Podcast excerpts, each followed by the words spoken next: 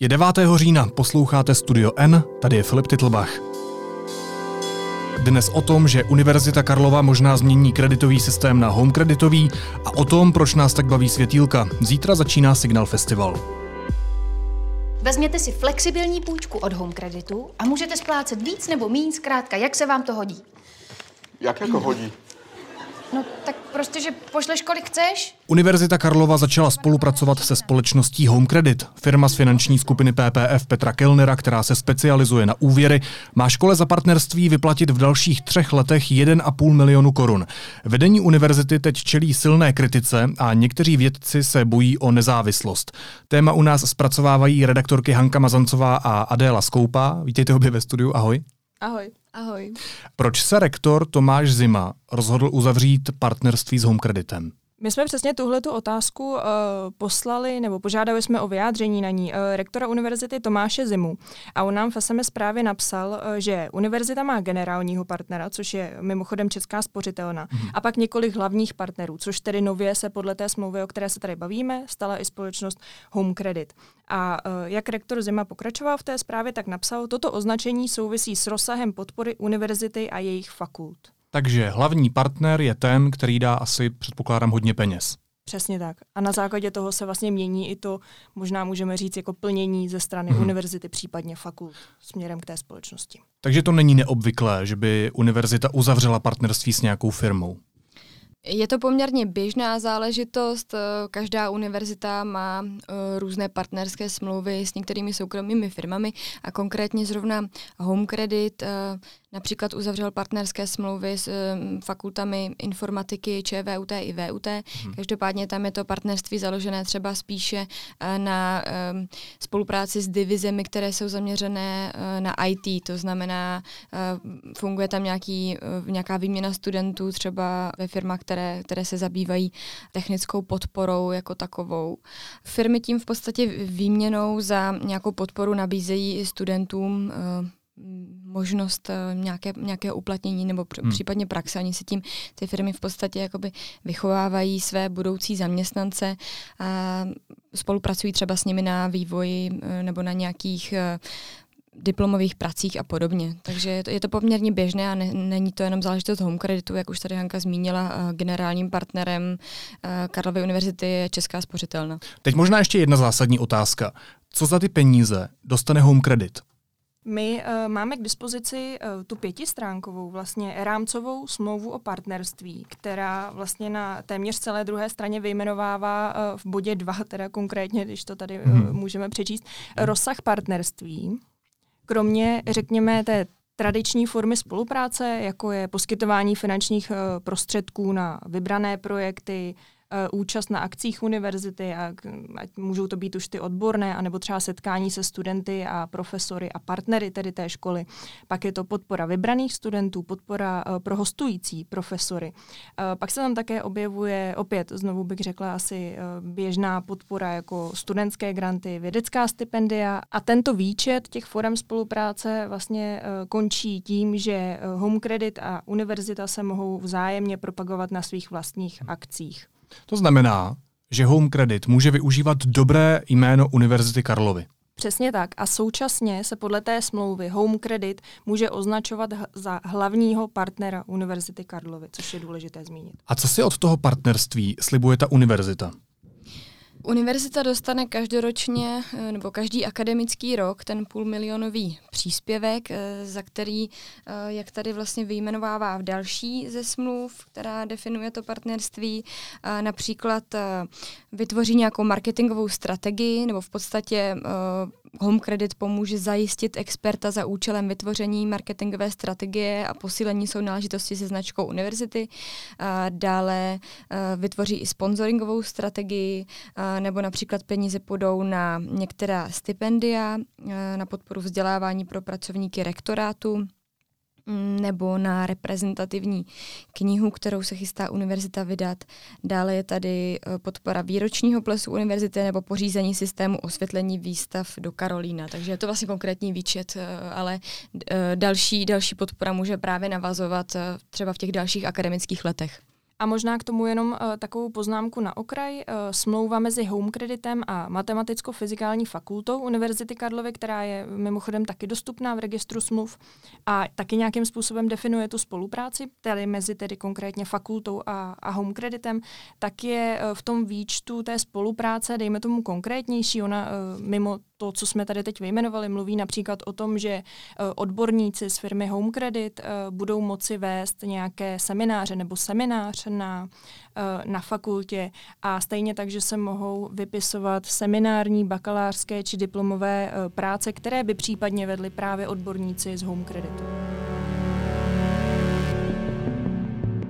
My jsme si teď prošli všechny smlouvy, myslím, že jsme kontextu uh, dali za dost. Teď by mě ale zajímalo, co je na tom všem problematického? Problematické eh, je z pohledu akademiků, se kterými jsme se bavili, nebo kteří se k tomu třeba vyjadřují na sociálních sítích, to, jakým způsobem se o tom dozvěděli. Většina z nich eh, to zjistila z Twitteru, vlastně z tweetu eh, skupiny BPF Group, která se v podstatě chlubila tím, že uzavřela nové partnerství, eh, zveřejnila fotografii, kde právě rektor univerzity Tomáš Zima a minoritní akcionář firmy eh, Jiří Šmejc podepisují právě to partnerství. A, takže akademikům se nelíbilo, že něco takového, co považují třeba někteří z nich i za eticky problematické vzhledem k povaze podnikání firmy, se dozvěděli takto a ne třeba na akademickém senátu, že se to vlastně předem neprojednalo. To jim uh, hlavně vadí. A zároveň uh, se ozývá i kritika na výši toho příspěvku, protože na zahraničních univerzitách je třeba běžné, že když se někdo označuje za hlavního partnera, tak tu univerzitu podpoří daleko víc než půl milionem za rok. A mimochodem ze všech těch důvodů, které tady Adela zmínila, se vlastně celá ta záležitost, celá ta smlouva o partnerství bude probírat příští týden právě na akademickém senátu, který eh, tedy podle vyjádření eh, těch členů, se kterými jsme mluvili, o tom informaci neměl. A mimochodem, eh, když jsme se tedy znovu zeptali rektora Tomáše Zemi, proč o partnerství škola s home kreditem neinformovala sama, tak on doslova odpověděl, cituji, informace byla v zápise z kolegia rektora. Analytik eh, neziskové společnosti Člověk v tísni Daniel Hůle, který se zaměřuje na pomoc lidem v dluhové pasti, eh, se na to nové partnerství dívá takto, cituji. Financování Univerzity Karlovy firmou Home Credit, která vědomě vede desítky tisíc nezákonných exekucí, je naprosté morální selhání vedení univerzity. Je to jenom jeho názor, nebo objevuje se tenhle názor častěji, že vlastně univerzita by měla být takovým morálním kompasem a teď to vlastně ztratila? Zrovna tohle slovní spojení, které si teď použil, tak eh, zmínil i jeden z eh, členů akademického senátu David Pavlorek, eh, který eh, se právě eh, rozhodl, že toto téma nadnese na dalším zasedání akademického senátu, takže opravdu někteří akademici to tak vnímají. Konkrétně jej tady citujeme, kdy vlastně říká, jak tedy vykládat to, když i na univerzitě vedeme odborné i popularizační diskuze na téma právě třeba dluhů, kde prostě praxe těchto firm může být problematizována. Tím vlastně naráží na jeden z bodů té partnerské smlouvy, který říká, že se obě strany zavazují k tomu, že se zdrží všeho, co by mohlo poškodit dobré jméno a pověst těch obou stran, nebo co by mohlo negativně ovlivnit jejich spolupráci. No, tak to může být ale střed zájmu. Eh, takhle to vidí třeba i lidé z, z, z projektu Synopsis, synologové, kteří eh, často kritizují na svém webu uh, aktivity firmy Home Credit v Číně. Takže to je vlastně další taková velká skupina, která se obává, že by tento bod mohl být nějakým způsobem problematický. Každopádně to vyvrací škola, která ubezpečuje, že vylučuje jakékoliv nároky společnosti ovlivňovat obsah či podobu univerzitního výzkumu, směřování a kvalitu vědy nebo cíle či záměry ve vědecké politice. Každopádně už jenom uh, ten signál, že vlastně se univerzita rozhodla uzavřít uh, partnerství s firmou, která se zabývá úvěry nebo která vydělává na uh, mikropůjčkách, hmm. nebo v podstatě na uh, takovýchto úvěrech, popudil například eh, profesora Jiřího Přibáně, sociologa a právníka, který eh, působí na University of Cardiff, který dnes zaslal rektorovi dopis, eh, kde mu oznámil, že právě kvůli tomu ukončuje své členství v Čestné radě absolventů. Hmm. Takže ten případ má i další vývoj od toho včerejška ještě. Přesně tak, svůj nesouhlas s uzavřením takového partnerství vyjádřil například i spolek studentů historie na Filozofické fakultě Univerzity Karlovy, který uh, dokonce uh, označil za nepřípustné to, aby soukromá společnost, kterou vlastní mimochodem PPF Group, pomocí této smlouvy, a teď citujeme z toho prohlášení, zasahovala do chodu a nezávislosti univerzity. Hanna Mazancová a Adéla Skoupá, redaktorky deníku N, které tento případ budou i nadále sledovat. Díky moc. Děkujeme. Za chvíli jsme zpátky. Neomezená data hýbou Českem. Proto O2 přináší nové tarify Neo s neomezenými daty pro nekonečné sledování videí, nepřetržitý poslech hudby i podcastů. Chytrá síť O2. Teď jsou na řadě zprávy, které by vás dneska neměly minout. Nejméně dva lidé zemřeli a několik dalších bylo zraněno při střelbě před synagogou ve městě Hále ve východní části Německa. Na nedaleký židovský hřbitov měl také hodit granát. Policie po útočníkovi pátrá. Čínská ambasáda v Praze zveřejnila svoji reakci na krok pražského magistrátu odstoupit od sesterské smlouvy s Pekingem. Cituji, vyzýváme magistrát hlavního města Prahy, aby co nejdříve změnil svůj přístup. V opačném případě nakonec pocítí újmu jeho vlastní zájmy. Vláda se pokusí nově definovat pravidla pro pořádání státních pohřbů, řekl to novinářům ministr kultury Lubomír Zaorálek. Sám to považuje spíše za otázku vkusu. A kauza Němce, který v zájezdu placeném z veřejných peněz na pozvání poslankyně AFD v koncentračním táboře popíral holokaust, dospěla až k soudu. K němu se muž nedostavil. Německé soudy bývají v tomto případě nesmlouvavé.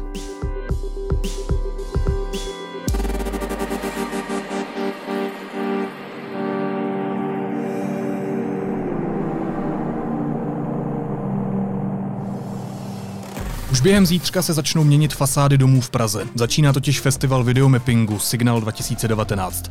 Se mnou je proto ve studiu N kurátor a spoluzakladatel festivalu Honza Rolník. Vítej, ahoj. Ahoj.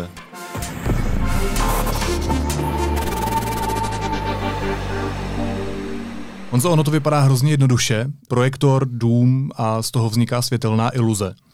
Mě ale vždycky zajímalo, co je zatím, protože to musí být hrozně moc matematiky matematika tam uh, roli hraje velikou, uh, ať už je to prostě při, um, řekněme, návrhu toho technického řešení, uh, řekněme, že si vysníš, že budeš promítat na uh, Svatovíckou katedrálu a teď vlastně musí někdo prostě spočítat, co tam vlastně uh, se musí osadit, aby na tom vůbec bylo něco vidět, hmm. uh, odkud to má svítit a tak dále, jo, tak tam to začíná třeba, ale to ještě není asi úplně to, co by tě zajímalo. Eh, pak se dělá 3D eh, model eh, toho objektu, na který teda se svítí. Tam nějaká matematika zahrnutá je, často se využívají fotogrametrické postupy, to znamená na skenování té budovy, třeba dronama dneska, už to je jako rychlejší, jednodušší. Tím vznikne nějaký, řekněme, point cloud, jo? Nějaký, nějaký, nějaký mračno bodu, který nějak definuje ten objekt. Z toho se pak uh, už počítač uh, vypočítá nějaký takzvaný mesh, a vzniká nějaký 3D model, který, uh, který už si můžeš pak normálně otáčet v počítači, hmm. že dívat se na něj z různých stran. A, a tak pak dále. už si hraješ s těma světílkama, kam bys je dal. A pak už si hraješ s nějakýma animacema povětšinou. Padají ti fasády. Můžeš, to, můžeš to nějak ohýbat, prostě ten model, nějak s ním pracovat a tak dále. No. Jak dlouho tenhle proces trvá? Eh, záleží na té náročnosti, eh, na dílce. Tak Svatovícká katedrála třeba. Tak Svatovíckou katedrálu já osobně bych navrhnul, aby se dělala aspoň půl roku, jo. ale uh, standardní taková doba přípravy bývá třeba nevím, tři, čtyři měsíce na nějaké menší věci. Fakt záleží hodně na té komplexitě uh, toho, uh, toho objektu i, i té výsledné animace třeba. Co si letos nenechat ujít? Co je takový ten největší majstrštyk, na který jít, kdybychom uh, chtěli vidět to řemeslo v tom nejlepším světle? Hmm. Jestli se teda ptáš na videomapping vyloženě, tak v tomhle případě bych asi návštěvníky pozval eh, na Karlinské náměstí, kde prezentuje svoji práci uskupení Nochlap, eh, eh, který jsou, myslím, z Istanbulu. Je to studio, který už nějakou dobu na té scéně je, už u nás taky prezentovalo svoji práci dřív a je to takový klasický uh, videomapping, bych řekl, uh, velice dobře technicky a vizuálně provedený. Uh, určitě bychom taky měli teda v rámci toho videomappingu zmínit uh, anaglyfový 3D, který děláme, to má ten, jakoby ten přidaný efekt té prostorovosti té projekce, hmm. jo, kde používáme takovou tu starou techniku anaglyfu. Signal Festival v Praze bude na několika místech, tak by mě ještě zajímalo, kdo chce stihnout toho co nejvíc naopak, tak jakou si zvolit uh, trasu. A to jak videomapping, o kterém jsme teď mluvili, tak i různé umělecké instalace a další technologie ve veřejném prostoru. Kudy no, bys šel? No, to není úplně jednoduchá otázka. těch instalací máme a těch lokací je asi 18. Tak já třeba bydlím v Karlíně, tak kam jo, bych měl no vyrazit potom, abych tak, to stihl všechno? Tak to určitě eh, máš nej, nejlepší, prostě si nejdřív projít Karlín. Těch věcí není moc, na každé trase máme zhruba 6-7 věcí. Ty trasy jsou tři, jedna je teda Karlín, druhá je Malá strana a třetí je Staré město. Jo. Uh, určitě bych doporučil každému, aby si stáhnul aplikaci nebo se podíval na webové stránky. Myslím si, že ty projekty jsou tam docela hezky odprezentované a dá se poměrně rychle si vybrat, co by tě tak zajímalo, protože vlastně mm, my ten Signál Festival programově stavíme eh, tak, aby, eh, aby vykazoval nějakou diverzitu, nějakou rozmanitost těch, těch, těch děl. Jo. A eh, což vychází hodně z toho, že my tím Signál Festivalem vlastně jakoby v úvozovkách obsluhujeme velice širokou cílovou skupinu. Jo.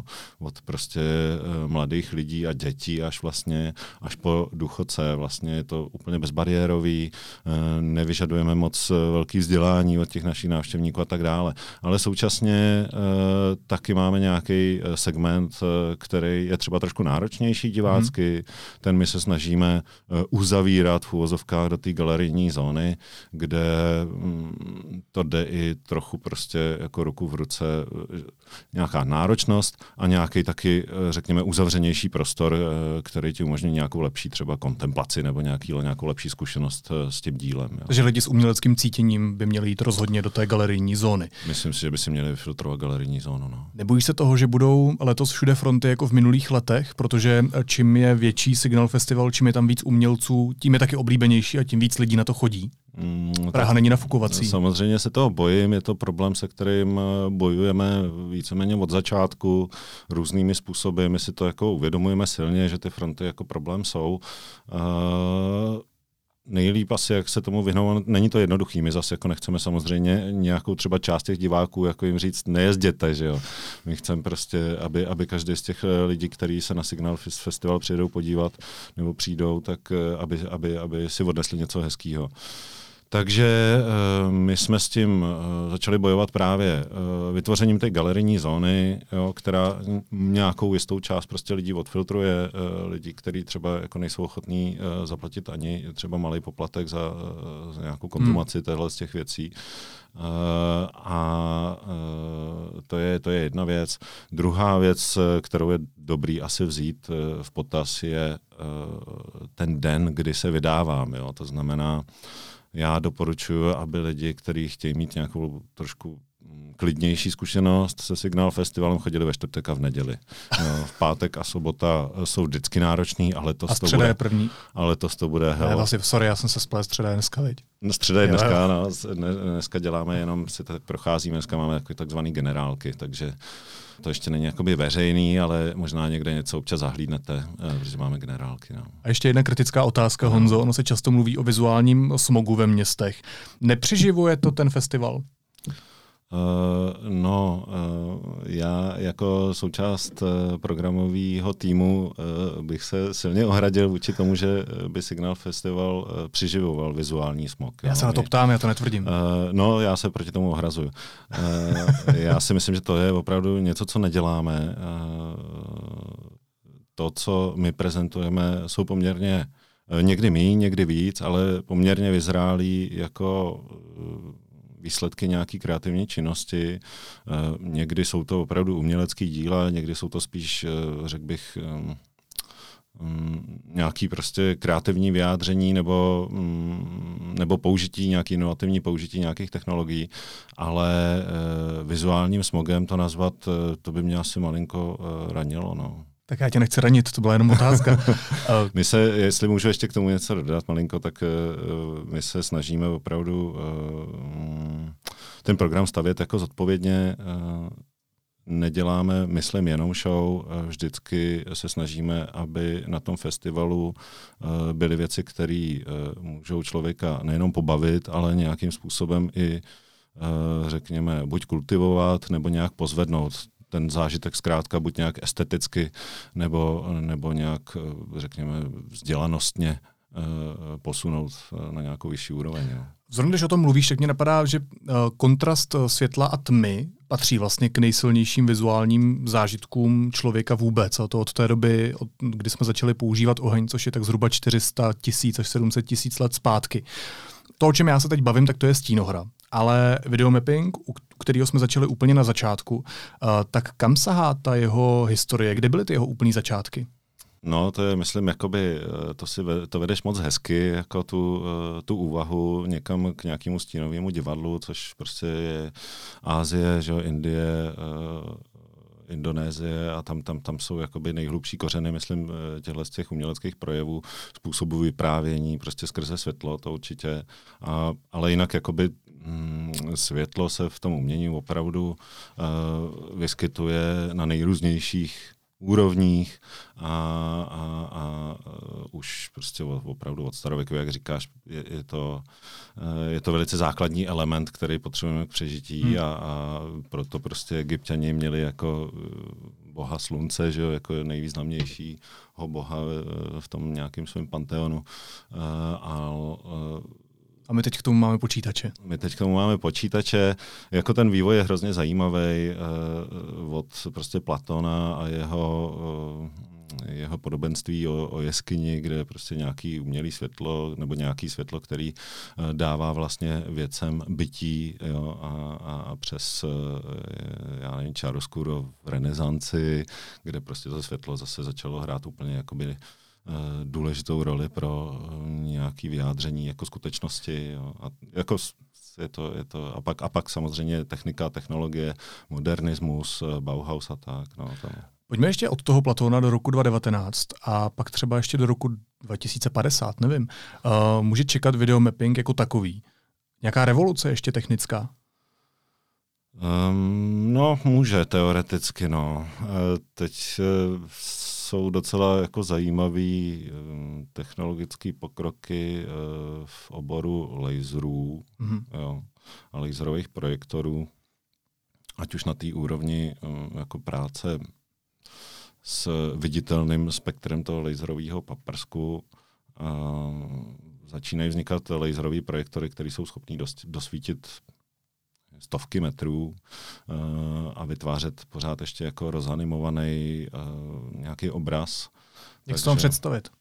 Mm, může zpátky to... k té svatovícké katedrále, to znamená, že třeba vystoupí z prostoru nad nás. No, může si to představit tak, že to, co třeba uh, by teďka bylo možné za pomocí nevím, deseti nebo prostě dvaceti uh, obrovských uh, projektorů, v nichž kaž, v každém je uh, nějaký Uh, nějaká výbojková prostě lampa, která svítí a strašně žere moc proudu, tak třeba v budoucnu, pokud se jako tohle někam rozvine, na to bude stačit prostě dva, čtyři hmm. laserové projektory, které budou jako konzumovat daleko menší množství uh, elektrické energie. Ne? Ještě poslední otázka, závěrečná, jednoduchá.